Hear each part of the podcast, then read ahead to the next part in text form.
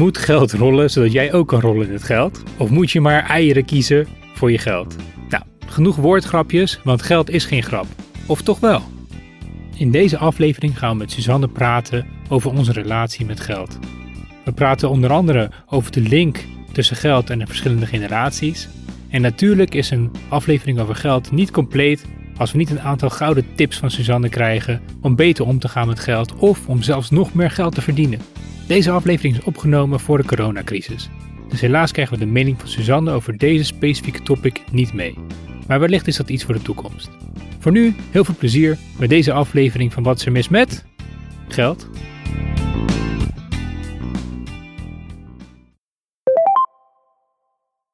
En we zijn live. Nou, welkom Suzanne. Superleuk dat je er bent.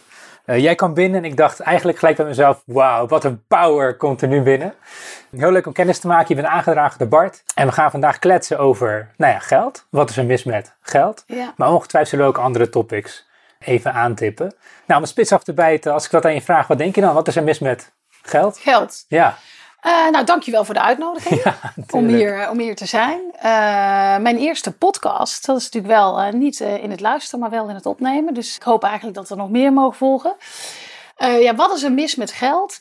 Toen jij mij dat vroeg van, zou dit een onderwerp voor je zijn, dacht ik meteen aan wat er mis is met geld. Hè, dat triggert mij, is dat geld eigenlijk heel erg bezien wordt als iets cognitiefs en een Nee. getal. Hè? Of iets rationeels. Als iemand veel geld heeft bijvoorbeeld, dan is hij succesvol. Als hij weinig geld heeft, dan is het ook een beetje sneu. Ja. Zal het wel zijn eigen of haar fout zijn. Terwijl dat geld ook echt energie is. Geld is ook heel intuïtief. Hè? Je, kan, je hebt eigenlijk een relatie met geld. Het zegt heel veel over uh, waar je vandaan komt. Hè? Het zit in je familiesysteem. Hè? Hoe ging je moeder ermee om en je tantes? Hè? Wat, uh, nou ja, goed, in dit geval heb ik tantes. Wat voor, voor verhaal vertelt het? Hè? Geld is emotie. Hè? Blijheid of triestheid. Het is er altijd of het is er nooit. Of het is er net als je het nodig hebt. Dus ik ben de afgelopen jaren wat meer eigenlijk vanaf een helikopter gaan kijken. Wat is geld? Wat betekent dat voor mij? En op welke manier ja, kan je meer duidelijk krijgen over wat het met je doet. Hè? Want het heeft ook heel veel informatie. Ja. En dat fascineert mij. En dat is heel jammer dat in Nederland een beetje taboe is. Want als je het over geld hebt, dan uh, ben je eigenlijk al vrij snel... Uh, ja, dan denken mensen, oh jee, straks wil ze iets weten. Of ze wil opscheppen. Of, uh, oh, wat he hoeveel heeft ze dan? Maar daar gaat het eigenlijk helemaal niet over. Het gaat er veel meer over dat het ook iets is wat veel zegt over ja, wie je bent. En ook iets is waar je mee kan leren en mee kan spelen. Ja, maar nu je dit zegt, ja. inderdaad, ik denk aan geld. Het heeft toch wel een negatieve connotatie vaak, geld. Ja, ja of je hebt te weinig, dat Ja. is niet goed. Nee. Of je hebt te veel, dat is niet goed. Als je het laat zien, is het niet goed. Als je het verstopt, is het niet goed. Ja, Ja, wie verdient er meer thuis? Hè? De, man of de vrouw? Of wie van de twee partners verdient er meer? Het kan ook een man of man zijn, hè? vrouw of vrouw. Ehm, waarom heeft geld dan zo'n negatieve connotatie, ik te denken? Ja, Ja, misschien is het ook een beetje onze Calvinistische inslag. Hè? Dat, eh, dat je niet zo echt laat zien wat je hebt. Er zijn culturen waar ze dat wel laten zien. En dat is ook niet waar ik voor pleit. Want het gaat er met, met name over dat, ehm, ja, dat, het, dat het ook een onderdeel van je persoonlijkheid is. Hè? wat er bedoel je daarmee? kijken. Wat bedoel je Wat daarmee? bedoel ik daarmee? Dat is dat. ehm, ik heb ooit een, een, een, een, een cursus, een workshop gedaan. En dat ging over energie en geld. En toen betaalden we die cursus allemaal weer in contant geld. Dus we hadden een enorme stapel, hè, want zo klein mogelijke briefjes. Mhm. En ik had dat weer in handen. En eh, toen dacht ik, ja, wat doet dat eigenlijk met mij? Dat je heerlijk die stapels en verfrommelt en de kleurigheid van geld. Hè, je kon het in de lucht gooien of er bovenop gaan zitten. En ehm, nou, ik, ik ging weer terug naar mijn jeugd. Hè. Mijn moeder werkte in de horeca, dus een gedeelte kwam natuurlijk ook eh, cash in de hand. En dan stopten ze dat onder het tapijt. En eens in de zoveel tijd telden we dat. En dan gingen ze tellen samen en dan hadden we geld en dan gingen we kleren kopen of iets leuks doen. Ah ja. Dus zoiets eigenlijk eh, wat zo feestelijk was, dat, Mhm. ja, dat hoort dus ook bij geld. Maar dat, ja, wij zijn dat eigenlijk niet gewoon in onze cultuur om dat te vertellen. Want het gaat niet alleen over hoeveelheid. Het gaat ook dus over wat je ermee doet. Mhm. Maar ook het fijne, ik ga vaak naar de markt en dan heb ik gewoon cashgeld bij me. Hè. Ja. Iedereen denkt dan, hé, hoezo dan? Om het weer te voelen wat het is dat je iets ruilt met elkaar. Hè. Ik koop een hele lekkere vis en ik betaal jou daarvoor. Mhm. En ehm, dat bewustzijn, hè, nu met ook, want ik betaal ook met Apple Pay eh, natuurlijk ook gewoon met mijn telefoon. Dat bewustzijn van af en toe dat, dat ruilen en dat, dat dienstverlenen, dat er iets tussen mensen stroomt, dat is gewoon ook al leuk. En dat, dat is ook een onderwerp of een aspect van geld. Maar daar denken we niet aan als we een mindmap maken van geld vaak. Nee. Dat, ja, dat, dat is toch iets wat, ja, wat, wat, wat, ja, wat anders geframed wordt. Uh, de, het is meer quote 500-achtig. Uh, het over het hebben. Een, kleine anekdote is dat, ik heb dat natuurlijk ook met dat geld dat je vast gaat in, vasthoest in, oh jee, ik wil het hebben. Maar mijn zoontje kwam naar buiten gerend een paar maanden geleden. En toen zei hij, de postcode loterij truck is in onze straat. Ja. Dus ik ren en ik dacht, ik hoop wel dat ik een lot heb. Want het kan toch niet waar zijn hè, dat de mm. buurman straks miljonair is. Mm. En ik ren naar die, naar die enorme truck, maar het was een truckfestival. Dus. Oh. en toen betrapte ik mezelf op dat ik dacht, ja, weet je, dat, waarom doen mensen mee? Ja, sommige mensen natuurlijk omdat het goede doelen zijn, anderen omdat ze misschien hè, iets kunnen winnen. Maar met name doe je mee eraan omdat je denkt, ja, als de hele straat is, dan wil ik niet achterblijven. Nee. dus geld is ook dan weer iets wat je naar jezelf toetrekt, waarvan je denkt, ja, ik ga er bovenop zitten of ik zet het op de bank. Ja, maar dat het vrijheid geeft en dat het je ook ontwikkelt en dat je er heel veel plezier aan kan hebben, dat je ook ongelooflijk veel kan verliezen. Hè? Ja. ja. Dat is ook het aspect. Hè? Dus het is, het is hè, dus, en dat, dat, ja, daar, daar hebben we het nou niet echt veel over. Nee, dat is eigenlijk wel gek natuurlijk. Want het is, we hebben eigenlijk altijd over de andere kant ervan. Altijd over de andere kant. En het goedkoopmanschap en huishoudboekjes. En, uh, ja. en hoe denk jij dan over geld als motivatiemiddel? Want laten we als voorbeeld, hè, als men gaat solliciteren, we weten nou eenmaal ja, salaris is een van de top twee of drie dingen waar men toch naar kijkt op het moment dat hij een baan uit gaat zoeken. Ja, nou, ik denk dat dat ook gewoon iets is wat heel goed is. Ik denk, ik zou zeker ook met name dames aanmoedigen om. Ik heb veel mensen aangenomen om ook stevig in te zetten in, dat, in de salarisonderhandeling. Want zelfs het stevigste bedrag, dat is de instapbedrag vaak van als een man komt solliciteren. Hmm. dus uh, dat, is ook, dat is ook prima. Hè? En uh, uh, ik denk dat het gaat knijpen en knellen als je op een gegeven moment vanuit dat financiële perspectief jezelf gaat vastleggen. Waardoor dat je een stukje van jezelf moet opgeven om daar ja, steeds van die kraan te kunnen tappen. Want de werkgever, hè, je geeft een stukje van jezelf mhm. en je krijgt daar geld voor terug. Mhm. En ook natuurlijk opleiding en collega's. Maar dan gaat het geld, het geldelijk aspect met je aan de haal. Hè, dat veel mensen blijven zitten waar ze zitten, omdat ze de vrijheid niet hebben om verder te gaan. En dat heb ik mezelf altijd voorgenomen dat ik ja, dat ik, dat ik eerst komt mijn vrijheid en geld maakt ook vrij hè, op een bepaalde manier. Maar ik wil niet ergens ja, zitten of iets doen omdat het moet. Hè? Dus dat is, uh, maar, maar hè, dat zijn die gouden handboeien. Uh, ja, dus, het is, dus het gaat erover, denk ik, dat, uh, dat het belangrijk is. Het is een belangrijk aspect van beloning en ook van, van dat je je tevreden voelt en gewaardeerd voelt. Maar op het moment dat je het met je aan de haal gaat, doordat je er echt op gaat vertrouwen dat het er altijd is, dus dat je minder voor jezelf kan kiezen, want je kan niet zomaar stoppen, dan denk ik dat je het juist tegen je kan werken. Ja, dat het, dat het iets is wat je ook klein houdt. Ja, ik zeg vaak, werken kost geld. Dat heb ik echt geleerd. Dus ik heb wat bedoel je daarmee?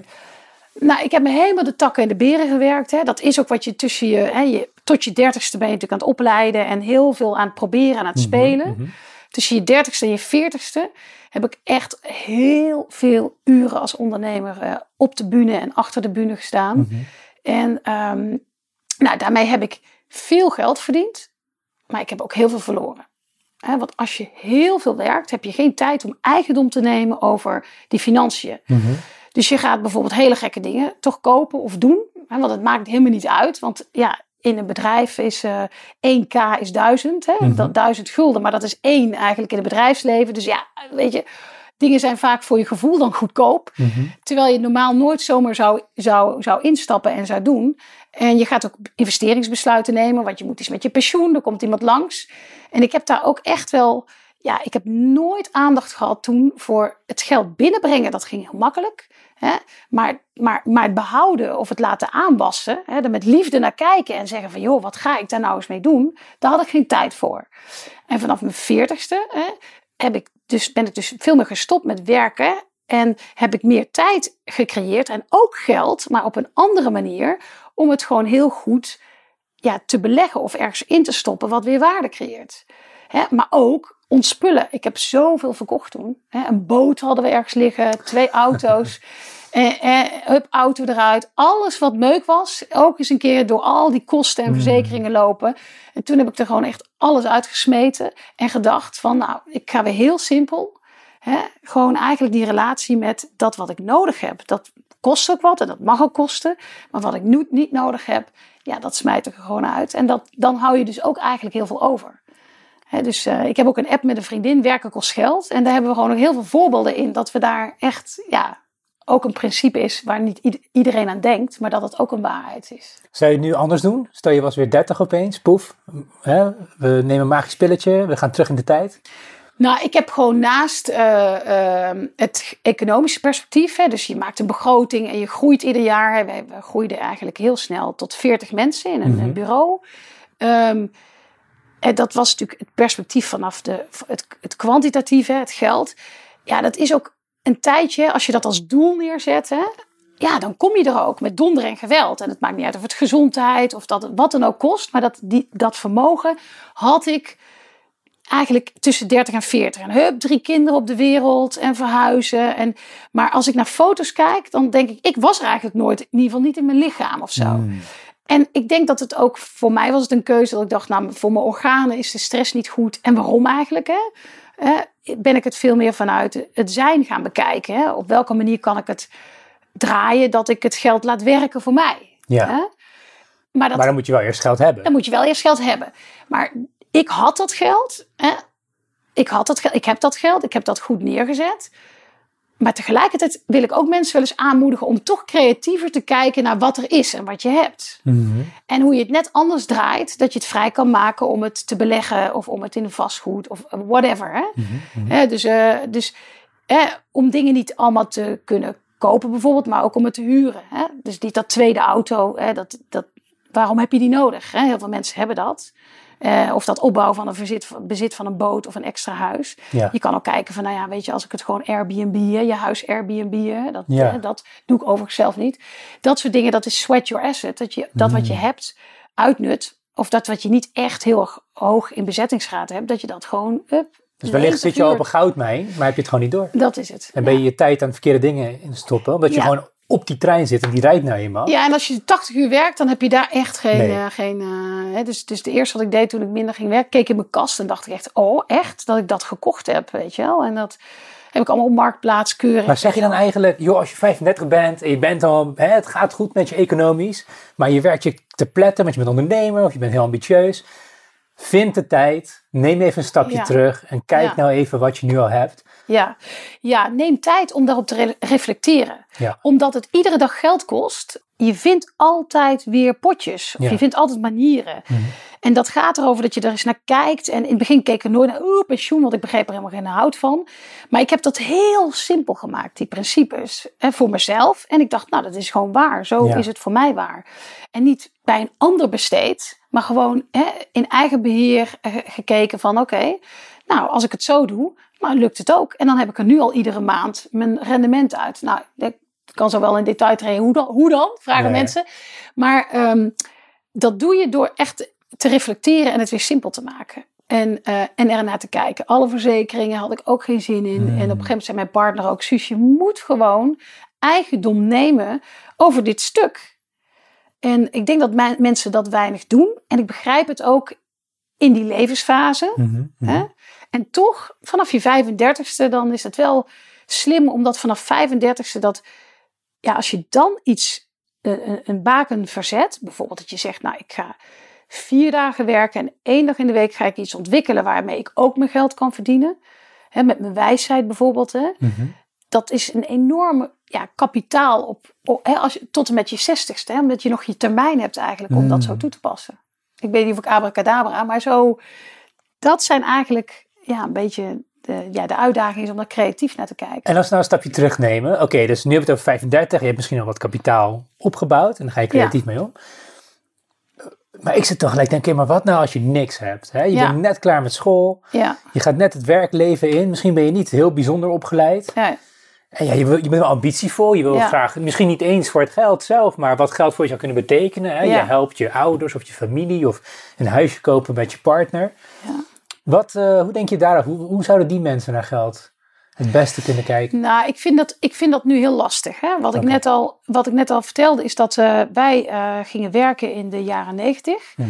En dan hadden we, hadden we meteen een groot salaris wat ieder jaar omhoog ging. En we kochten allemaal een huis, want dat kon, of een appartement. Mhm. En dat verkocht je weer een paar jaar later met nou, een rendement van 20%, 25%. Dus dan had je het al snel over, nou ja, soms, soms een ton. Ja. Soms 50.000. Dus je, met je, met je, en je hoeft daar geen belasting over te betalen. Hè? Natuurlijk uiteindelijk wel vermogensrendementheffing. Maar dat, die voortvarende jaren, die hebben de dertigers nu niet. En, hè, want, want ja, dat is gewoon veel minder. Want je kan, er zijn geen starterswoningen. Hè? Je, je, je kan geen positie nemen. Je kan niet eens met het spel meedoen. En het enige wat je zou kunnen doen is, eh, is misschien, hè, dat, dat vind ik ook een taboe in Nederland, is dat wij wachten op met onze erfenis eigenlijk doorschuiven naar de volgende generatie als Mhm. we aan het einde van ons leven zijn. Maar eigenlijk hebben jonge mensen dat nu nodig in het midden van het leven, omdat het dan nog kan werken. Hè? Geld werkt graag voor je.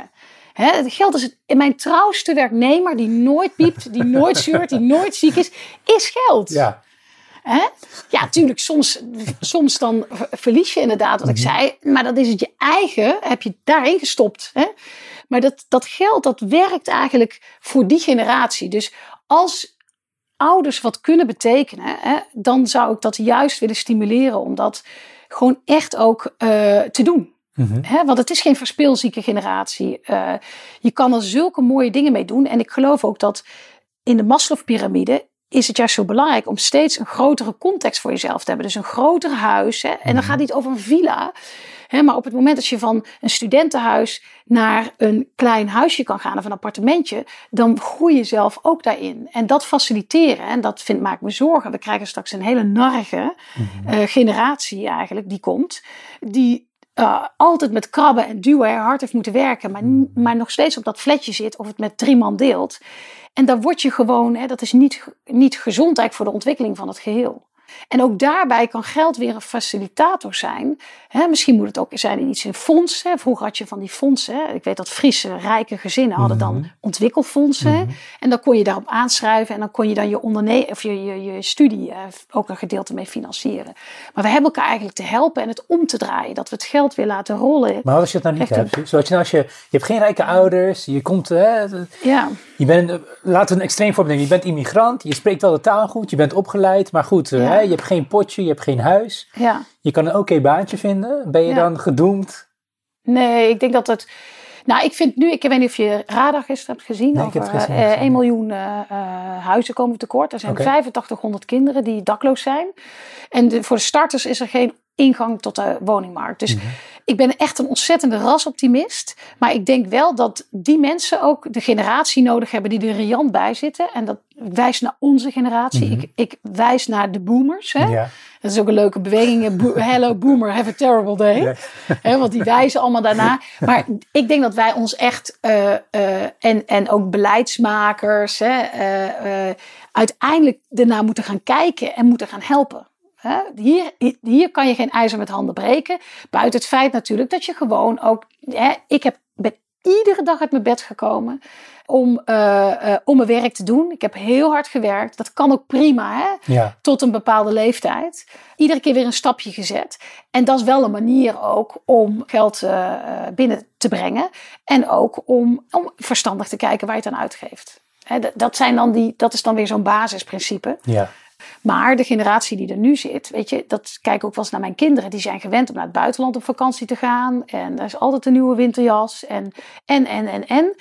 Mijn moeder maakte zelf ons kleren. En niet alles. Maar, eh, en wij gingen natuurlijk wel naar het buitenland één keer per jaar. Hè, Maar dat met de tent. Dat, wij, wij zijn eigenlijk van minder naar steeds meer gegaan. Mhm.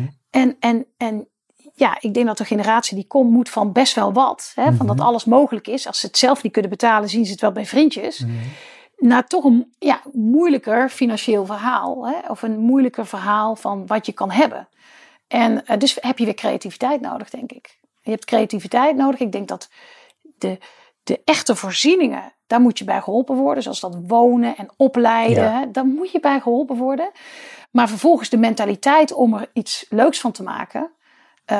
Ik vind een vakantie in de bergen lopen net zo leuk als een, als een vakantie waar ik in een sterrenhotel zit. Ik doe het bij voorbaat niet. Of een sterrenhotel, dan denk ik, nou ja, na een dag heb ik dat wel gezien. Mm Vinden mijn kinderen niet leuk, want die houden dus niet van in een tentje. Hè? Maar toch, toch geeft mij ik vind het heel comfortabel om het, om het geld te besteden aan zoiets. Maar het is geen noodzaak om gelukkig te zijn. Nee. Maar een basis van een huis, hè, dat jij straks ja. dat vind ik wel heel belangrijk voor En daar, en je slaat bij mij dan ook een snaar, want toen je het woord creativiteit gebruikte, toen moest ik gelijk denken, ja, als je het bewandelde pad inslaat, ja. uh, dan kom je er eigenlijk niet. Want je kan, stel je in het basisonderwijs bijvoorbeeld, ja, je hebt goed gestudeerd, je gaat het basisonderwijs in. Stel je bent alleenstaand, even voor als voorbeeld. En je gaat dan met die inkomsten, probeer jij dan jouw kapitaal op te bouwen. Dat gaat je eigenlijk gewoon niet lukken. Met dat geld ga je geen huis kopen. Nee. Of heel moeilijk, hè? dan ben je echt alles kwijt aan je huis. Kan niet snel opklimmen. En het gekke is, het is niet zo dat er geen geld is. Er is we zijn heel veel geld. Nooit. We zijn rijker dan nooit. Ja. En dat, dat, dat is echt zo. Hè? En, en dan gaat de vraag weer gesteld worden. Hè? Bijvoorbeeld in Denemarken kon je voor 150.000 euro kan je een heel mooi huis kopen. Dat kan hier niet, omdat de grondprijs hoog is. Hè? Dan moet je er nog eens 120 bij leggen. Dus je zit altijd hoog. En dat mag je niet, dat, dat mag jij, dat krijg jij niet geleend. Um, ik geloof dat we als maatschappij ons over die vraag moeten buigen. En wat heb je aan heel veel geld op het moment dat je weet dat, dat een bevolkingsgroep er niet van kan profiteren? En dat is niet een bevolkingsgroep die lui is, aan de drank is. Helemaal niet. Dat zijn zeer getalenteerde mensen hè, die ook eigenlijk hun eigen stappen willen zetten. En ik heb een tijdje in Spanje geleefd, uh, toen ik dus uh, eh, 23 was, een jaar lang.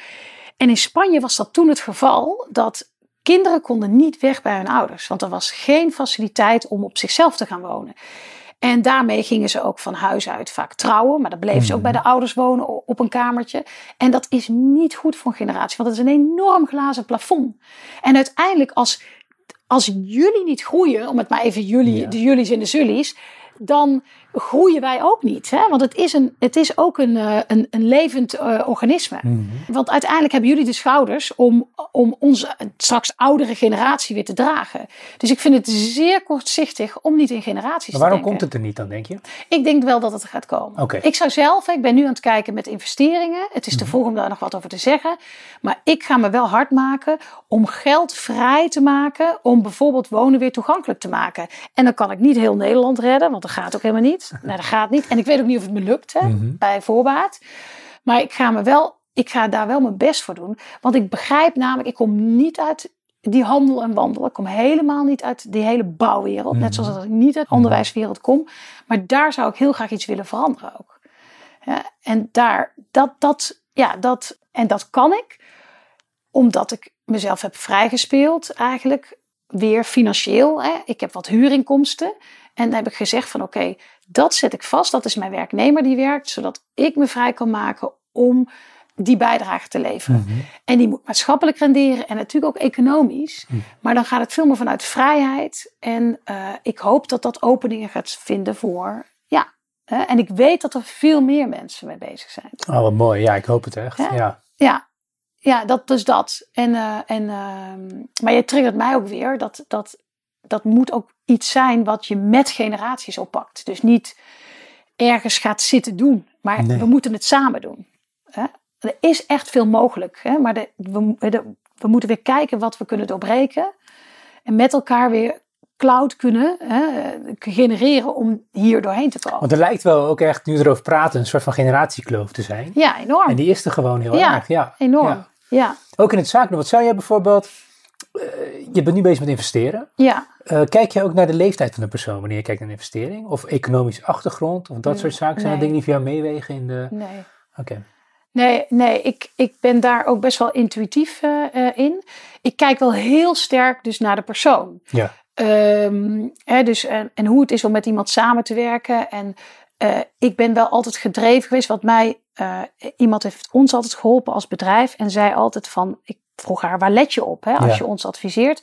En toen zei ze, bijna het enige waar ik op let is op de uh, groeicurve, de leercurve van degene die het leiderschap hebben.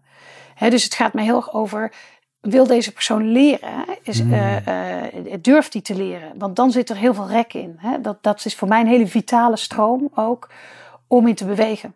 Eigenlijk gaat het zoveel vaker over dat je niet het doel vastzet. Van Mhm. dat, daar gaan we precies naartoe. Maar dat je veel meer naar de wortels kijkt en naar de intentie kijkt. Van hoe hoog kan deze boom eigenlijk rijken, hè? groeien. Mhm, Hè? En met alles wat erop en alle vertakkingen die komen. En dat is eigenlijk veel belangrijker en veel leuker ook dan dat je het heel erg vastzet en het gaat bevriezen. Dus het gaat over de intentie, het gaat over de principes en de waarden die iemand heeft. Misschien kun je die een beetje uitpakken. Ja. Wat bedoel je met intentie?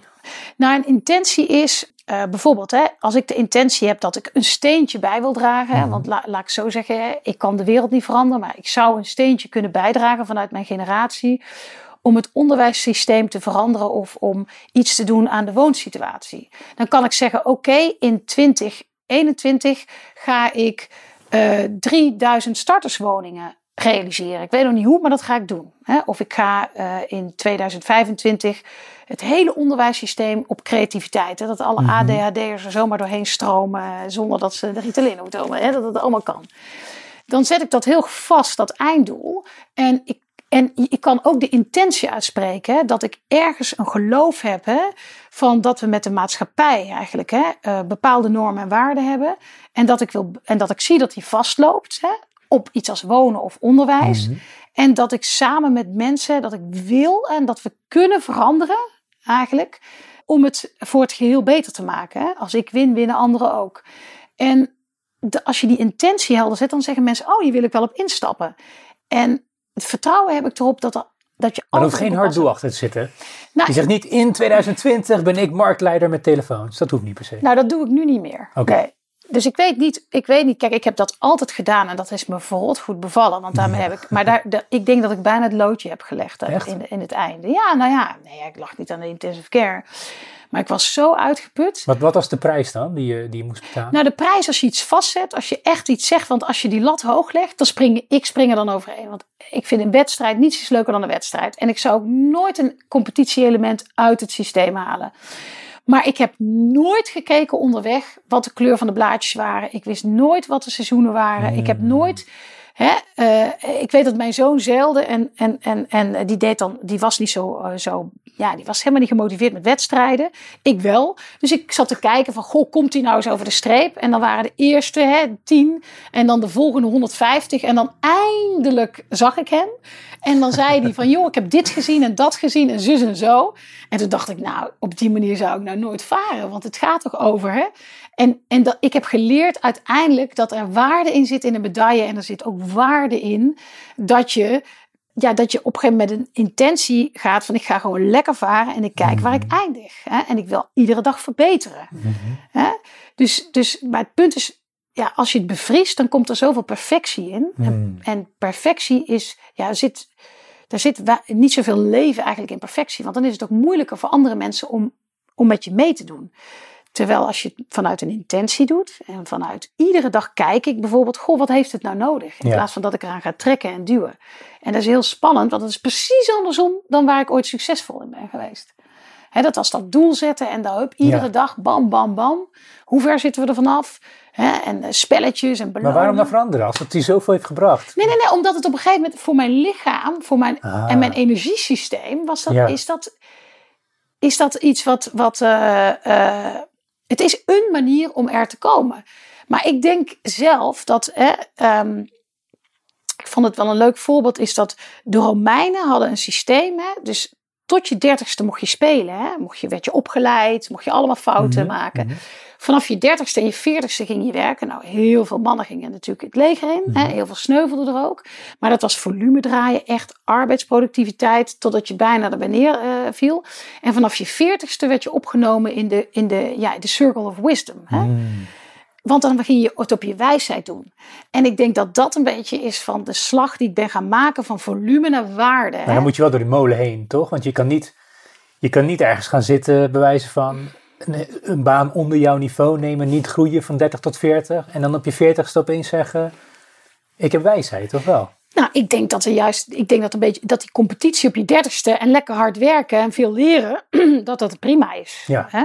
Ja. Ik vind wel dat het soms heel veel kost. Want als mensen een doel vastzetten, dan moet het per se volgens die. Hmm. Hè? En ik geloof dat dat heel lineair denken is. Ja. En als je veel meer, de problemen die we hebben zijn zo complex. Hè? Dat is, gaat veel meer over chaostheorie. Dus ik merk gewoon dat ik soms dingen op kan lossen in zoveel minder tijd. Dan wat ik vroeger zou ik echt een proces gaan afvinken. Ja, hè? ja. Oh A, B, C, D. En daar zou ik mensen, als je ervaring hebt, hè, of ervaring aan het opdoen bent, bent hè, ga dan ook nadenken, dat deed ik zelf nooit. eh, dat je ook tijd inbouwt om te reflecteren. Ja. Hè, dus aan het begin van de week stel je bijvoorbeeld jezelf een doel met het team. En aan het eind van de week neem je altijd tijd om te reflecteren en te kijken, joh, hoe kan het anders of kan het beter of hoe kan het sneller? En op die manier denk ik dat je ook veel meer levenslust eigenlijk in, in, in, in dat werken krijgt. Eh, ik heb zulke idiote werkdingen gedaan in mijn eerste baan. Ik weet dat ik tot vier uur s'nachts, dit deed de boekhouding van een, eh, Mhm. van, een, eh, van een deelneming van een hele grote multinational. En eh, dat moest dan iedere maand opgestuurd worden voor een bepaalde tijd. We hadden toen net internet, hè, dat. En dan zaten we tot vier, vijf uur s'nachts te werken. En dat was dus drie weken hadden we hard werken. En dan één week, want dan moest de rapportage klaar. En later kwam ik de opperboekhouder tegen. En die begon heel hard te lachen. Die zei, A, jullie waren altijd te laat. B, hè, er zat altijd wel iets in waarvan we dachten, huh? Maar C, het deed er niet toe. Want jullie waren afronding achter de komma. Achter de cijfer. En uiteindelijk dacht ik, jeetje, daar heb ik gewoon echt iedere maand een week lang dag en nacht voor gewerkt. Dus Mhm. jezelf ook soms afvragen van, hé, hey, wat ben ik hier aan het doen? Hè? Het Ik- van het ene postzegel naar het andere aan het schuiven. Want heel veel bedrijven zijn concepten geworden. Mhm. Hè, terwijl de waardecreatie, hè, eh, eh, ja, wat heb ik nu ge- gecreëerd? En daar vind ik de generatie, daar zou ik ze wel tot uitdagen. Daar zou ik altijd de lat heel hoog leggen. Van mij hoeven jonge mensen geen volumeuren te maken. Mhm. Maar ze moeten mij verdorie wel verrassen met het feit dat ze zeggen: dit kan veel sneller. Wat jij nu aan het doen bent, kan ik automatiseren. Of heb je al die app? Daarmee kunnen ze zoveel binnendoorwegen vinden. En daar vind ik de jongere generatie soms dat ik denk: van ja, kom op. Uit je stoel en ga dat inbrengen. Al die binnendoorwegen of al die verbanden die jullie wel beter kunnen leggen, omdat het veel sneller gaat. Mhm. Dat, is, dat is denk ik iets Maar waar word je niet echt voor opgeleid, toch? Ik bedoel, eh, ja, Maar wat, waarvoor ben je wel opgeleid? Heb je ooit je studie, je studie gebruikt? nou, ik heb nog nooit mijn studie letterlijk één op één in hoeven zetten. Dat klopt. Alleen waar je, wel toe wordt opgeleid is een bepaalde manier van denken. Hè? Ja. Is een goed of een fout. Ja. Dat is bijvoorbeeld al iets wat je al heel jong meekrijgt. En eigenlijk gedurende die hele studieloopbaan meekrijgt. Je kan een goed cijfer halen of een slecht cijfer. Ja. En als jij probeert om te denken of op een andere manier een bepaalde visie hebt. Nou, dat wordt natuurlijk niet beloond in het Nee. onderwijssysteem. Nee. En dan zeg jij nu eigenlijk, ja oké, maar als jij dan in een bedrijf gaat werken. Ja. En je ziet die kansen wel, Ja. pak ze dan. Ja, ja, zeker. Maar dan Ja. speelt natuurlijk nog iets. Hè. Los van dat je niet misschien perfect wordt voorbereid vanuit studie. Om, Ja. om die initiatief te nemen. In een bedrijf, zoals bijvoorbeeld, hè, nou ik noem even geen naam, maar laten we een groot bedrijf nemen. Je wordt niet altijd beloond om ook dat soort initiatieven Nee. te nemen. Nee. Ja, en dat, dat vind ik ook iets schrijnend. Maar gelukkig komt natuurlijk steeds meer de veertigers. eh, eh, en ik, ik weet eigenlijk, ik heb onvoldoende ook wel weer ervaring met, hè, met, met, met die generatie. Ik hoop dat zij veel meer eh, zuurstof brengen eigenlijk in, ja, in dat afvinken van lijstjes. Of dat Mm. op een bepaalde manier doen. Hmm. En veel meer juist eh, eh, die slimme manier, die technologie erin brengen. Omdat er dan tijd is om er eens boven te gaan hangen. Het is kijken van, maar hoe gaat dit, hoe loopt dit nou? Hè? Ja. En, en hoe werkt dit nou eigenlijk? En als we het nou zo doen, gaat het toch veel makkelijker. Of als we Mhm. nou die erbij betrekken. Hè, dat is dat, dat, dat reflecteren op een dagelijkse basis. Hè? Dus dat, dat, dat hoop ik. Hoe zou je dat doen, dat reflecteren? Nou, de vragen stellen en met elkaar echt. eh, Met elkaar? Of, of? Nou, ik, ik ben wel meer. eh, ik heb op een gegeven moment mijn, mijn, eh, mijn auto verruild voor een elektrische fiets. Nou, iedereen zei: nou, ben, jij, een- ben jij een oud, oud wijf? Ik zei: Nee, ik voel me gelukkiger dan ooit, want ik, ik fiets nu 20 kilometer woon-werkverkeer.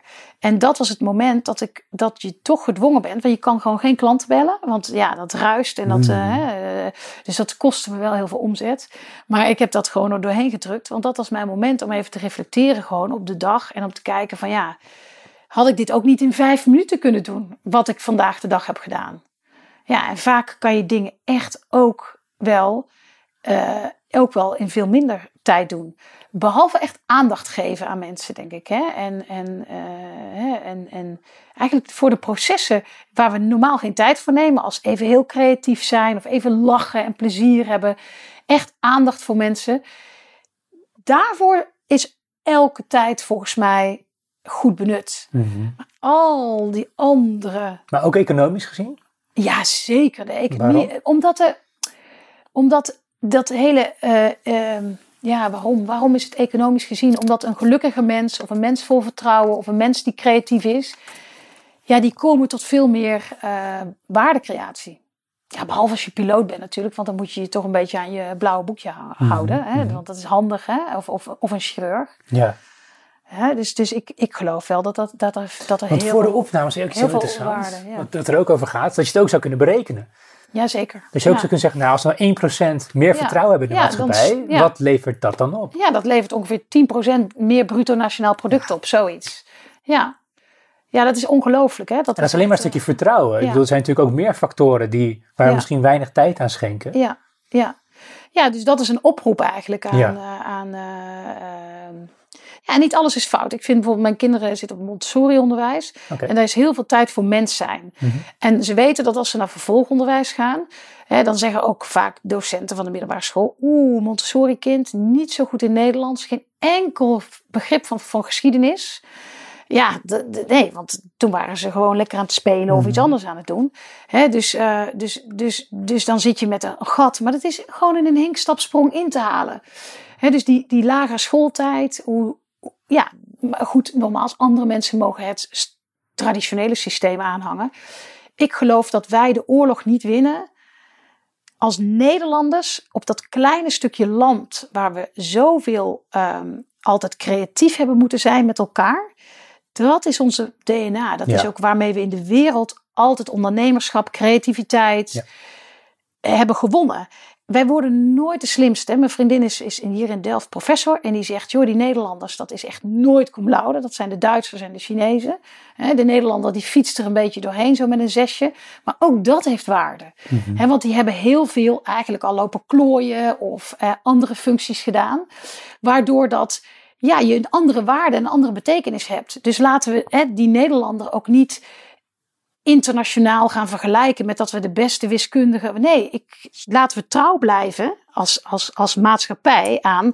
Oh jee, hè, wij positioneren ons in de wereld als, hè, als innovators, Mm. hè, als developers, Mm. hè, als, als, als, eh, als een beetje avonturiers. Nou ja, wat hoort er dan bij? Hè, en daar hoort heel veel reflectie bij. En heel veel fouten maken. En heel veel plezier. En, hè, en, en daar houdt niet een heel strak schoolsysteem eh, bij. Hey, en plezier, hoe, ehm, hoe denk je plezier en geld zichzelf tot elkaar verhouden? Plezier en geld, of hoe dienen, ehm, ja, of, of levenslust en geld, Mhm, hè, of mhm. dat. Hè. Ehm, ik heb ooit een, eh, een, ehm, een oefening gedaan. En dat was een oefening in doodgaan. Volgens, ehm, nou ja, in Indiase stam of zoiets. Weet ik veel. Ik luister dan vaak niet, want het gaat mij dan om die oefening. En toen ging het over, over hoe ga je dood eigenlijk. Hè?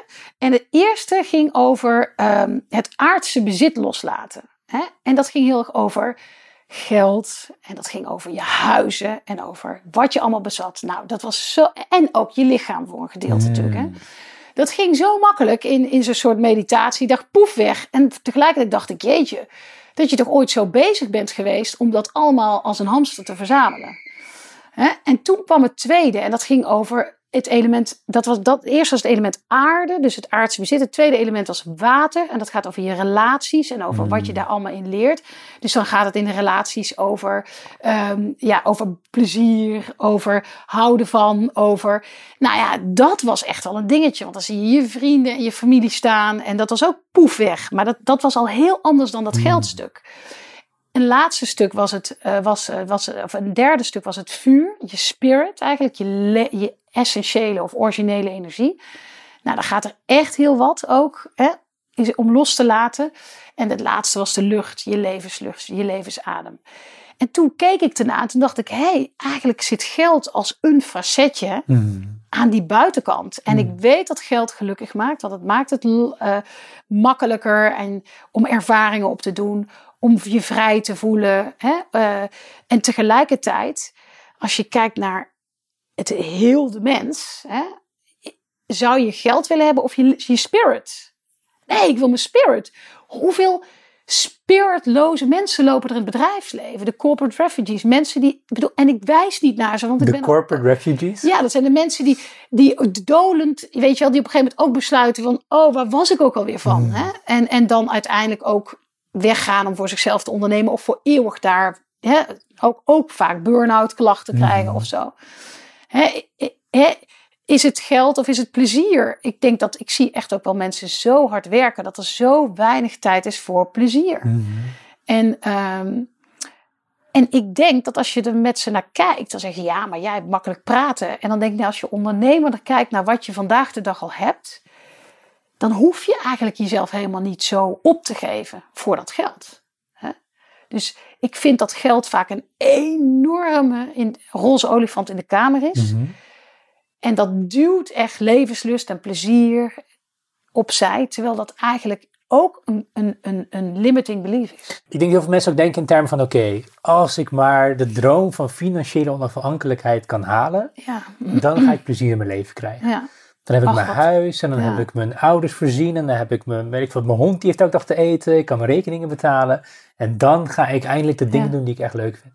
maar wanneer ben je, wanneer bereik je dat? Heb je dat al voor jezelf helder? Wanneer ben je financieel onafhankelijk? Bedoel je qua hoeveel geld of qua welke leeftijd? Of, Nee, eh, hoeveel heb je, weet je überhaupt wat je nodig hebt om, eh, om eh, nou, ik heb voor, voor mezelf ooit uitgerekend, als ik 1,2 miljoen op de bank heb, ja, in privé, ja, ben ik klaar voor de rest van mijn leven. Dan kan Ja. ik de rest van mijn leven huur betalen. Of eh, eh, je hebt altijd te eten. Je kan eh, een keer per jaar op vakantie. ja, Ja. ja, ja, nou, ik denk dat dat, dat is een goede gedachte.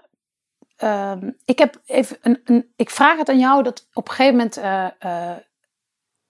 kwam ik in de leeftijd dat mijn ouders natuurlijk met pensioen gingen en andere mensen. En eh, pensioen is een ding, hè? vanaf je Mm. 25e bouw je op. Pensioen is ook zoiets. Als ik mijn pensioen haal, dan ga ik Ja. genieten.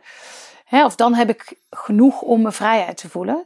Hè, dat is een punt wat wel later komt dan het punt wat jij net nu Mhm. noemde.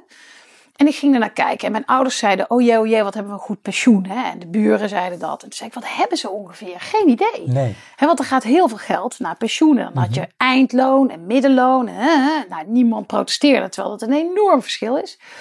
Maar toen, eh, toen ontdekte ik dat zo gemiddeld, als je een goed pensioen hebt, dan heb je wel een huis vrij. Hè? Dat, dat wel, want ze hebben de- Mhm. veel van die generatie heeft goed gespaard.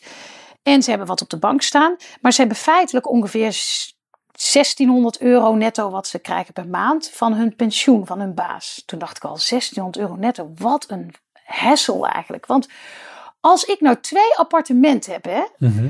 en die verhuur ik. Hè? Mhm. Stel je voor dat. Hè? Dus ik, eh, of mijn huis verhuur ik. Een hele zomer als ik, in, als ik in Amsterdam woon, dan kan ik geld verdienen. Of ik verkoop als mijn ouders gaan hemelen niet hun huis, maar ik verhuur het. Hè? Mhm. Dan heb ik eigenlijk wel 1600 euro. Ja, en de rest is AOW. Dus eigenlijk, maar dan heb ik zoveel jaren pensioen opgebouwd. En ik moest het in eigen beheer doen. Dus vandaar dat ik erover ging nadenken. Mhm. Zo'n gedoe over pensioen, maar het is ook weer zo simpel. Dus jij zegt 1,2 miljoen, maar stel je voor dat je nou voor dat je zegt: ik heb, eh, ik heb 6 of 7 ton en je koopt iets wat je kan verhuren. En dat is in deze tijd lastig, hè? Mhm. Dan kan je ook al maandelijks een heel eind komen. Dus, maar goed, je, voor jou is het lastig omdat jij nog je kinderen, of tenminste, Mhm. ik weet niet of je daar, hè, maar je hebt echt wel meer nodig. Maar hè, als je op een gegeven moment over de bult bent en ze zijn de deur uit, dan, zijn er nog een heel, dan, dan, dan ben je misschien nog heel hard aan het buffelen.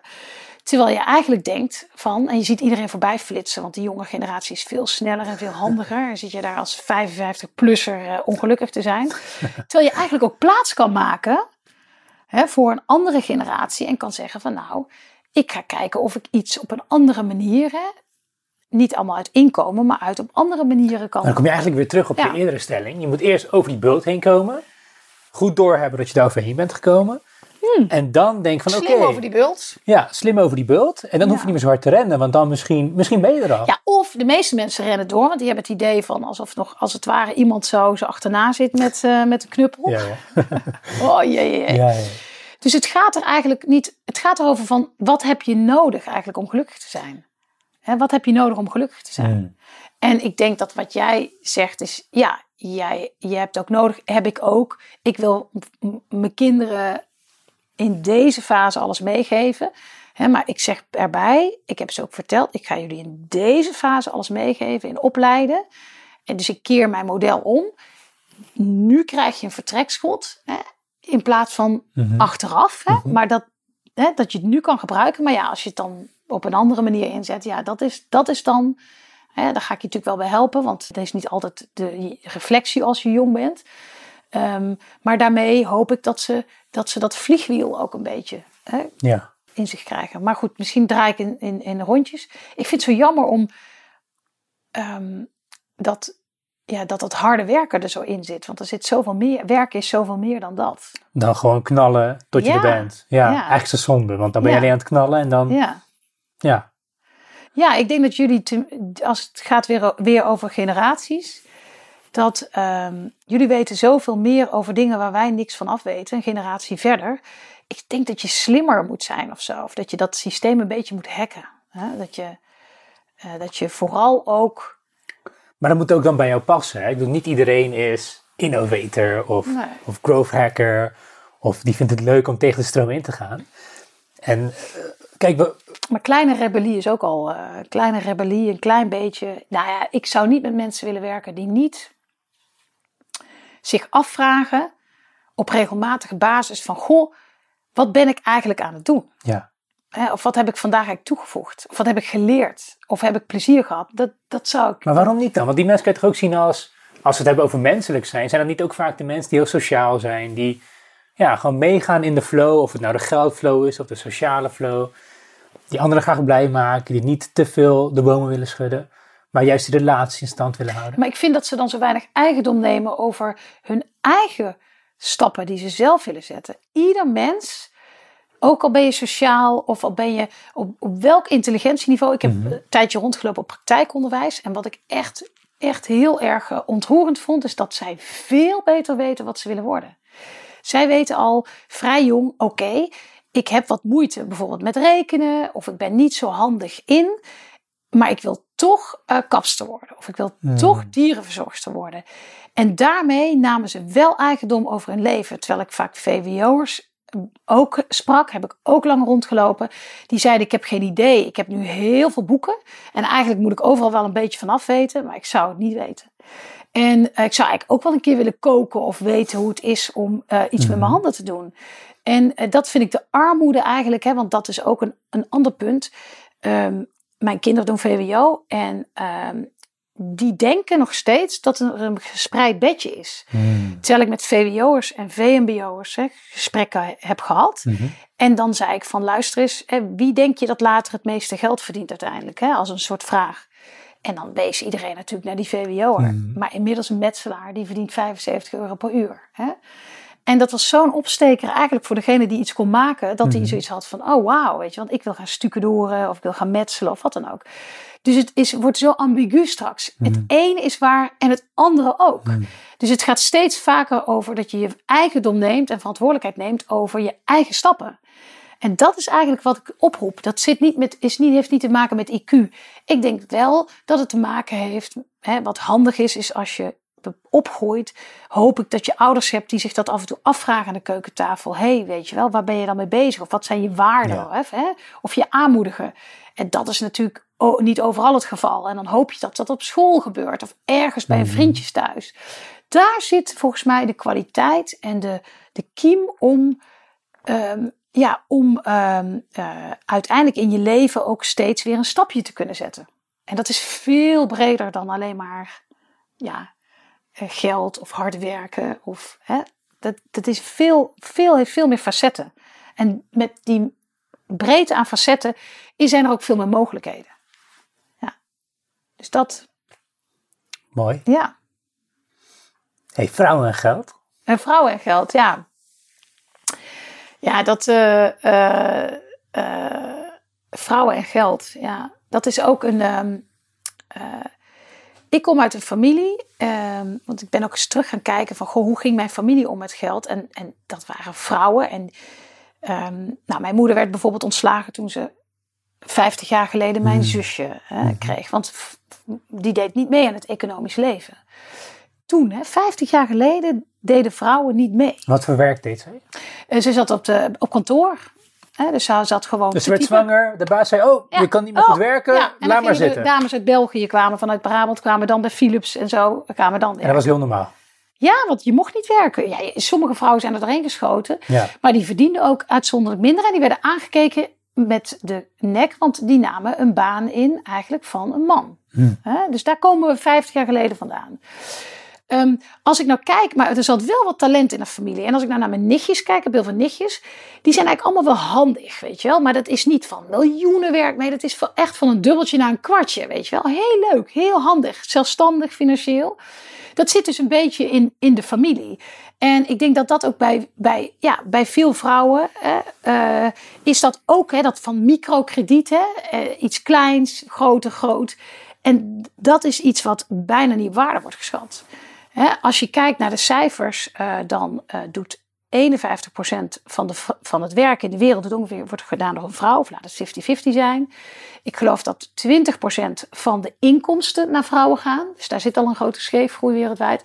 En dan is 2% van het vastgoed in handen van vrouwen. Nou, dan zie je al, hè, hè, als je geen geld hebt, kan je ook geen vastgoed hebben. Dat, die, die enorme scheefgroei eigenlijk die daarin is. Terwijl dat, wat nou als, het, als vrouwen voor 50% ook investeringen deden? Mhm.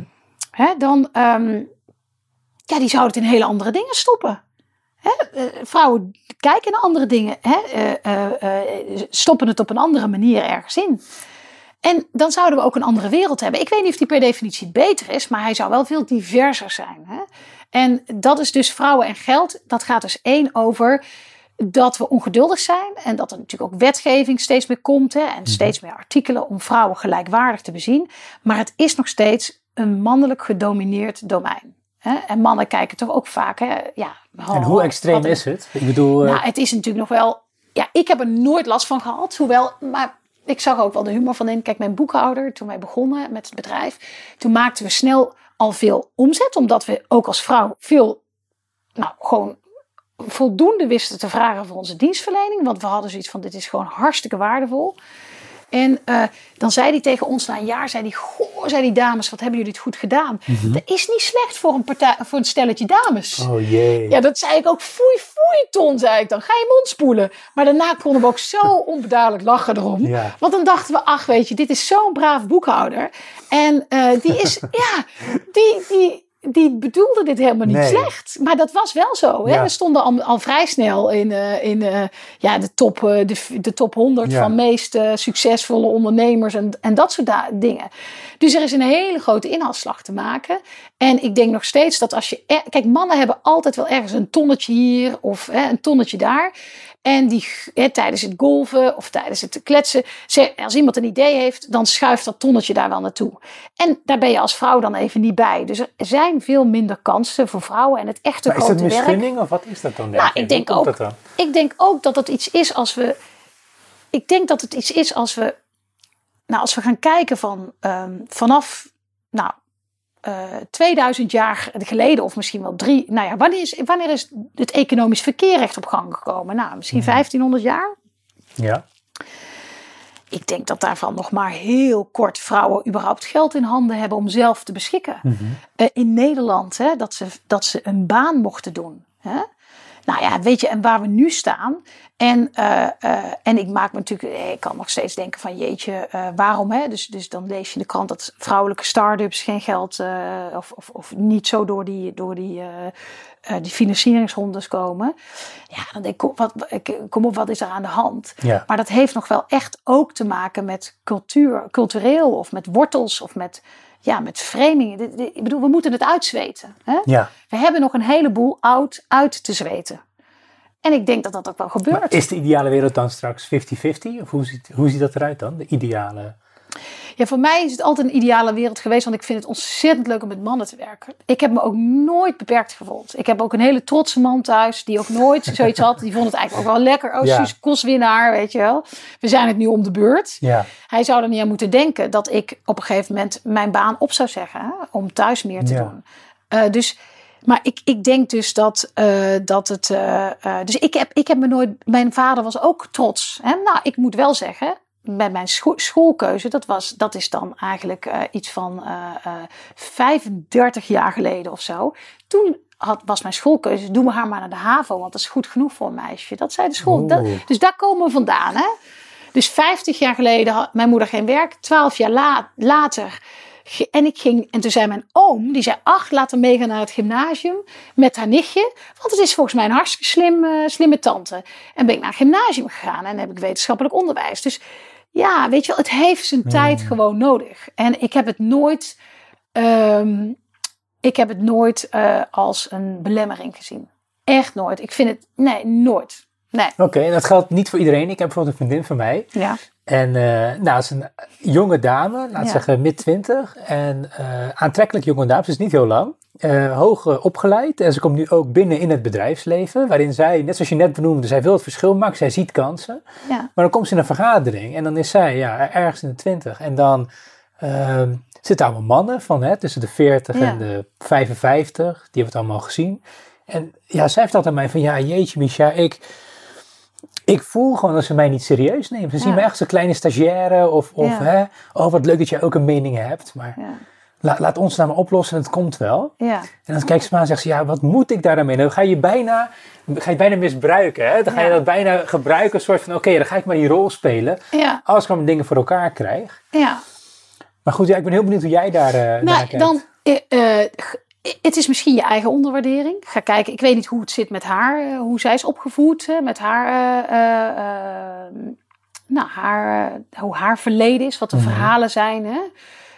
Um, wat haar rolmodellen zijn. Hè? Heeft ze die voldoende gehad? Het, het kan dus echt je eigen onderwaardering zijn.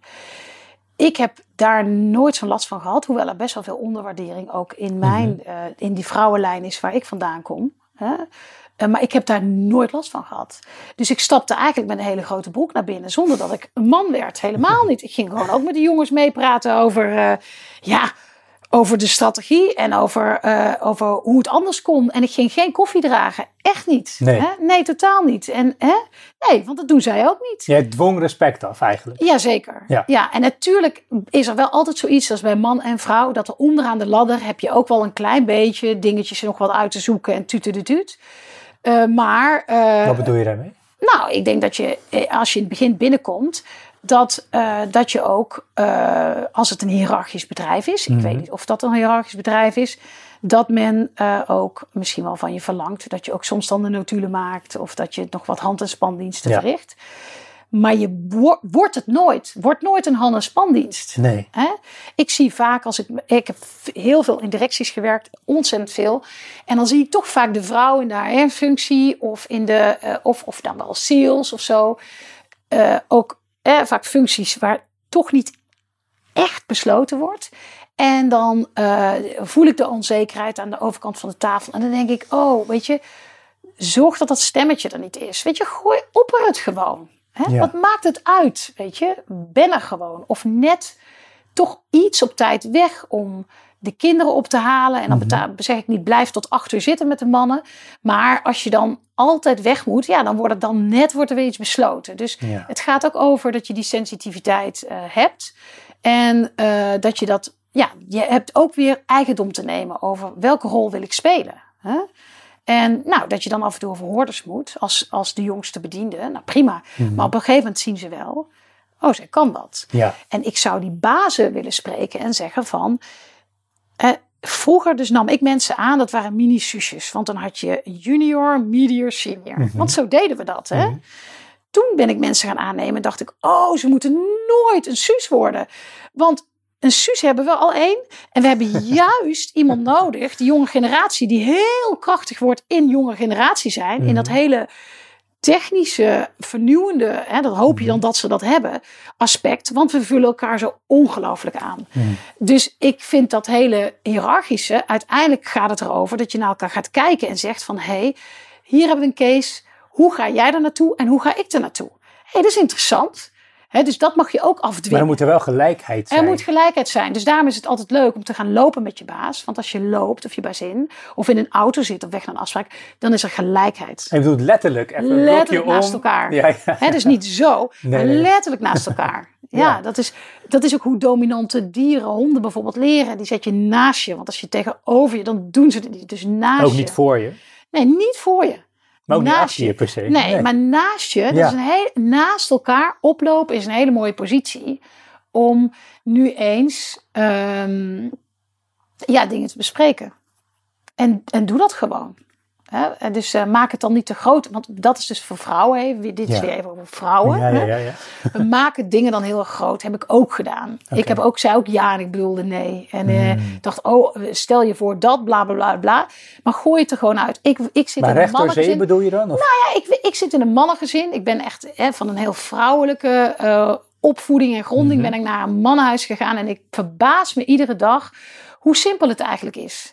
En hoe, eh, hoe zij door het leven gaan, ook met ups en downs. Maar het kleeft niet en het plakt niet. En, Nee. en zij zijn dus ook leeuwen, weet je wel. Hè? They let the lion, hè? De, de vrouwen, they do the, do the work. Hè? Die, die, Mhm. zij moeten jagen. Hè? Mhm, mhm. Onder een boom liggen, de zesjes. Allemaal niet goed te praten. En dan heb je de meisjes eh, in huis die denken, oh, weer een acht of een negen. Hè, terwijl die jongens, die dieselen daar doorheen. Niet alle jongens. Maar die hebben een heel ander perspectief op. En luiheid is op een bepaalde manier geen slechte eigenschap. Het was het wel.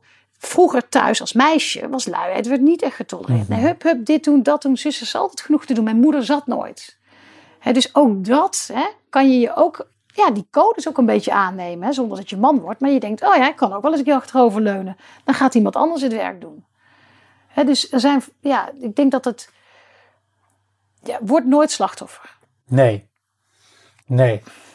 Want dat, dat, ja, ik kan me wel goed voorstellen inderdaad dat als je dan, zelfs als het waar is, zelfs als je wordt onderdrukt Ja. door de mannen, Ja, dan nog, waarom zou je erin meegaan dan? Ga er dan tegenin. Want als je er mee Of gaat, dan heb je al verloren of stap eruit. Ja. ja, ja.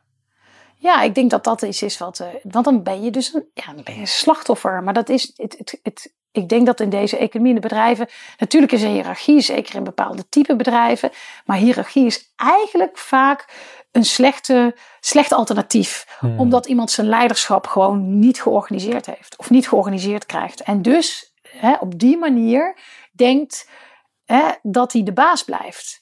Maar op het moment dat er goed leiderschap is, eh, goede inspiratie, goede waarden, dan kan je met elkaar ook eh, veel meer optrekken en er veel meer uithalen. Hè? En dan blijft er altijd een zaak als: oké, de ene heeft wat meer ervaring dan de ander. Hè? Levenservaring of ervaring in een bepaald domein. Nou ja, weet je, volgens mij is daar niemand beroerd eh, om daarnaar te luisteren. Mhm. Maar wat is kennis in deze tijd? Over, binnen drie jaar heb je er niks meer aan bij wijze nee, van. nee, ja. dus dat is, maar dat is denk ik de crisis ook die er misschien is wel als baas. Hoezo baas in deze Ja. tijd? Als er dan zo'n leuke dame binnenkomt, hè, die, die heel slim is en die eigenlijk ook wel een beetje gelijk heeft, dat kan ook heel oncomfortabel voelen. ja, goed, wel een bedreiging voor jouw positie natuurlijk. Dat Die heb je opgebouwd. Hè? Je zit er al jarenlang. En straks Ja. gaat ze op jouw plek zitten. Dat kan niet gebeuren. Ja, natuurlijk. Ja, de minister-president van Finland is 35 of zo nu. Ja, ik heb het hè. gezien. Ja, ja. Ja, dan denk ik, Ja. oh, dat is interessant. Ja, mooi is dat, hè? ja vind ik wel. Ik, ik vind wel Maar ze is niet alleen een vrouw, ze is ook een keer heel jong. Ja, En eh, het is aantrekkelijke dame om naar Ja. te kijken. Dus het is niet iemand van je denkt van... hé, hey, dat is minister-president. Als je... nee. nee. Dus dat is, dat is overal gebeurt het wel. En als het op die plek, en dat is ook iets, ergens is een plek waar je jezelf kan zijn. En eh, weet ook dat op het moment dat het blijft schuren en plakken, dat je soms de omgeving niet kan veranderen, maar jezelf wel. En dan ga je gewoon verder. Want daar gaat het natuurlijk ook over een stukje politiek. Ja, Eh, daar ben ik ook wel benieuwd naar jouw mening in. Want stel je zit nou eenmaal in een bepaalde loop of in een bepaald systeem of eh, Ja. op een bepaalde plek. En je moet daar toch wel tactisch in handelen. Dus je, je geeft een voorbeeld van jezelf van joh, ik kom gewoon binnen en ik regel het. Ik zorg ervoor dat het, dat het gaat lukken. En ik geloof ook dat jij dat heel goed kan. Ehm, maar kan het altijd? Bijvoorbeeld een ondernemer, moet die zo zijn? Of zijn er ook... Wat, wat mijn vraag eigenlijk is, is hoe speelt politiek een rol als je wilt gaan ondernemen of als je met geld om wil gaan? Is dat een belangrijk aspect of moet je meer naar jezelf luisteren en gewoon ja. daar achteraan gaan? ja, ik denk dat het belangrijkste is om een, schot, schop onder je kont te krijgen en gewoon echt naar je eigen doeleinden, je eigen stappen hier. Wat kom je hier doen op aarde? Hè? Wat is nou die originele energie waar je ongelooflijk goed in bent? En wat je vroeger als vanzelf deed. Hmm. Hè, dat ook eens terug gaan zoeken en terugvragen aan je ouders. En kijken van in hoeverre is dat nog bij mij aanwezig? Want Hmm. daar zit het moeiteloze en daar zit ook het unieke. En eh, ja, politiek. Ik denk dat je altijd wel weer. Ik zie heel veel mensen die kruipen dan iedere dag weer in een luciferdoosje. Weet je, dan gaan ze in de auto zitten en dan. Hè, want, want ja, daar, dat is mijn baan en anders weet ik het niet. En, en ik wil er helemaal niet naar wijzen, want ik heb, ik heb ook mijn worstelingen. Dus, Mhm. dus die zijn net weer even wat anders. Maar ik vraag me af waarom. Echt, ik vraag me hardop af waarom dat je dat doet. Maar dan doe je jezelf dat aan. Ja, Ja, ja in deze tijd. want het hoeft niet. Nee, het hoeft Duizend niet. kansen. Ja, nou, duizend kansen ook om, hè, wat we het eerder al over gehad hebben. Als je heel goed in iets bent, dan kan je kijken, nou, ik ben nu werknemer daarin. Mhm. Maar je kan ook kijken naar, kan ik er ondernemer in worden? Of kan ik er betaalde bestuurder of toezichthouder van worden? Of investeerder? Hè, dat zijn andere stoelen en andere posities om naar hetzelfde te kijken, die jou minder energie kosten. En die zorgen dat je vitaler blijft. En eh, van meer waarde dus. Hè, dus, dus ja, zet jezelf niet zo vast. Zet jezelf ook niet zo vast van nu moet ik mijn geld verdienen. Of nu moet ik mijn carrière stappen maken. Ergens is het natuurlijk wel een beetje zo. Maar het is ook iets, een concept wat we ervan gemaakt hebben. Hè, dus in de eeuwen dat we mens zijn, is juist vanaf de 40ste de Romeinen bekijken, maar ook de oude stammen, dat dan de wijsheid komt en de enorme productiviteit van het wijsheden, dat er heel veel boeken zijn geschreven, dat er heel veel ehm, filosofieën juist zijn gemaakt toen mensen zo oud werden. Of zo oud waren in die levensfase. Mhm. Dat is een hele productieve naar, naar het zoeken, naar het, het, het heel hard aanpakken en vallen en opstaan. Is juist ook, ja, juist ook eh, het, in de reflectie zit ook weer een businessmodel. Ja, Ja. Ja. Ja. wederom. Heel mooi. Ja, nee, en helemaal eens. Helemaal eens. Ja. Ik zit even te denken nog over ehm, niet alleen maar geld zijnde als... Er is nog één ding waar ik eigenlijk nog even verdieping in wil. ja. Dat is, we begonnen het gesprek met, joh, geld is niet alleen maar negatief. Het is ook positief. Heel positief. bent, Het is ook persoonlijkheid. Ja. Het is ook hè, wat je Vrolijk. Wat je maakt. Vrolijk. Een Moet trouwe medewerker. Een, Een hele goede vriend of vriendin. Ja. Iemand die je echt kan bouwen. Ja. Je wordt nooit moe. Nooit moe. Je hebt Nee. altijd een verhaal, heb je? Ja. Ja. En wat is dan de toekomst ervan, denk je? Van geld. Ja. Ehm, ja, van eigenlijk, het is een soort. Waarom is geld geld? Omdat het een universele manier is om, als het ware, waarde in het economisch verkeer uit te drukken. En dat kan zijn intellectuele waarde, of dat kan zijn eh, producten of diensten, of wat dan ook. Dus daarom is het, eh, is het zo in dat hoekje neergezet. En die hoek is natuurlijk gigantisch groot. Hè, maar waarom? Wat is de toekomst daarvan? Hè? Ehm, aan de ene kant krijgen we steeds minder contact met de ziel van geld. Hè? Want we gaan steeds meer PayPal. Ik heb dus vaak geen idee hoe het ging en hoe het kwam en waar het naartoe ging. Maar ik zie wel dat het weer een gat slaat iedere maand. En dat ik denk, oh, nog meer meuk, weet je wel. Dat wil ik niet. Hè? Dus dat, dat vind ik een negatieve ontwikkeling. Hè, het moment van dat je echt nog voelde de horeca, hè, dan werd je het in je handjes gedrukt. En dan ging je daar vervolgens een leuk jurkje van kopen. Hè. Dat gevoel, dat was een cirkel. Hè. Met dat jurkje had je zoiets van, nou heb ik vanavond een fantastische avond. Hè. Of ik ga juist nu proberen die persoon te versieren. Hè. Weet je, dat, dat, dat heeft dus dan op die manier heeft het ook Maar hoe is het dan anders met PayPal? nou, dat is iets wat helemaal ook een concept is. Geld zie je straks niet meer. Ja. Het gaat erover dat je het fysieke handeling hebt. Hè? Dus dat je de connectie hebt Maar PayPal is van. toch ook een fysieke handeling? Ja, ik, ja, als je het geld krijgt. Maar ik, ik, ik heb het idee, heb je dat ook niet als ik zie. De transacties zijn zo, zo veelvuldig geworden. Ja. En eh, de transactie, onzichtbare transacties. Ja. Hè? Dat eh, hè, nu ook met mijn Apple-telefoon, dat ik eigenlijk nooit ernaar kijk. Of dat ik denk, oh, wat heb ik eigenlijk voor saldo? Of eigenlijk, wat heb ik überhaupt besteed? Hè? En dus de gronding van je, je, je, je, dat je echt eigendom hebt, dat vind ik vervliegen daarmee. Poef, poef, poef, poef. Want ja, overal word je aangelokt. Het is zo makkelijk. Er zit niet eens bedenktijd in. Nee. En nog inderdaad met pinnen, online, moet je even die bankpas pakken. En dan denk je eigenlijk, of dan denk je, oh, even naar de wc. Of dan zie je iets op de televisie. Of dan komt er iets doorheen lopen.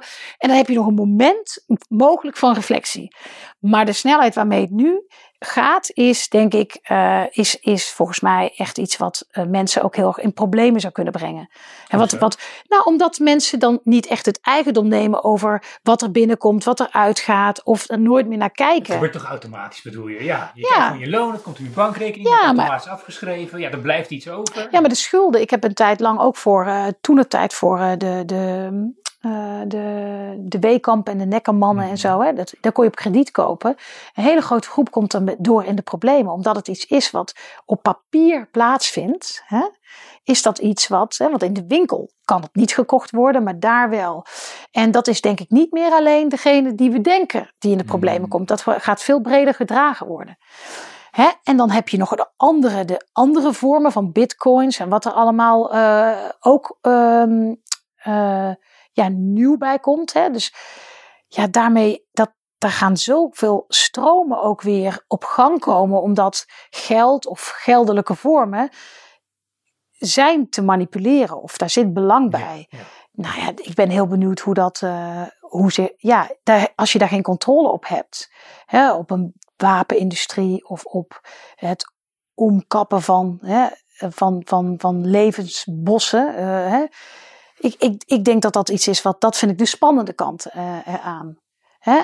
Aan de andere kant, omdat het ook er is, hè, kan je er ook weer heel veel creatieve dingen mee doen. Mhm. En dat, dat hoop ik eigenlijk, dat mensen eigendom nemen en zeggen van ja, maar eigenlijk, wat doet het nou met mij? Hè? En hoe, hoe ging mijn moeder ermee om? En wat hè, heb ik het altijd? Wat is mijn verhaal? En ik denk dat als je daarin gaat staan, dat het er ook is. Hè? Dus het, eh, geld is ook energie. Het is niet zo dat als je zegt, ik ga de jackpot winnen, dat je die wint. Dat is het niet. Maar ik ben er wel van overtuigd dat daar waar het stroomt, dat het er daar ook is. Mhm. En dat het ook hè, een aanwas heeft. Hè? Dus, dus houd die band eigenlijk met dat, ook met dat fysieke ervan. Hè? Ja, het vertegenwoordigt eigenlijk iets in de fysieke Ja. wereld. Het is niet alleen een getalletje op Nee. je scherm. Nee, nee, nee, nee. nee. nee dus dat is, dat is denk ik, ja, wat de toekomst. eh, eh, ja, ik, ik wens iedereen heel veel plezier eigenlijk. En heel veel levenswijsheid, want dat is het ook wat het brengt. Top. Ja. Nou, dat lijkt me een hele mooie afsluiting. Ja, Sanne, hartstikke bedankt. Ontzettend leuk gesprek. Ja, En volgens graag mij gedaan. echt alle facetten van geld die binnen een uur samen te vatten zijn, die hebben we behandeld. ja, Ehm, je hebt mij niet heel erg aan het denken gezet. En ik denk ook mensen die meeluisteren, ja, dat die ook zeker aan het denken worden gezet. En misschien krijgen ze hierna een iets andere blik op geld. ja. Ehm, zou je nog iets willen delen met de luisteraar? Misschien hoe ze in contact met jou kunnen komen of wanneer ze dat zouden ja. moeten willen? Eh, via LinkedIn Oké, eh, kan je in, eh, in contact komen, Suzanne Swinkels. En nou, ik ben heel benieuwd naar, naar de verhalen ook. En zeker ook het aspect van jonge mensen. Ja. dat vind ik wel heel leuk. Of vrouwen, of, ja, hè, of andere culturen. Hoe zij daar tegenaan kijken. Ik kan me altijd weer verrijken. Hè. Ik krijg er altijd weer goede ideeën bij. En ja, dus het gesprek is altijd welkom. top. Nou, als Ja. er mooie verhalen zijn, deel die dan ook alsjeblieft op uh, wat is er mis met at gmail.com. Uh, Sanne, hartstikke bedankt en tot de volgende. Ja, dankjewel. Leuk dat je mee hebt geluisterd naar deze aflevering van Wat is er mis met? Hopelijk heeft deze podcast jouw dag net wat beter gemaakt. Mocht je tips hebben, gasten aan willen dragen of de podcast graag willen steunen, twijfel dan niet om contact met mij op te nemen. Mail dan gerust naar watisermismet@gmail.com. Nogmaals dank voor het luisteren en tot de volgende keer.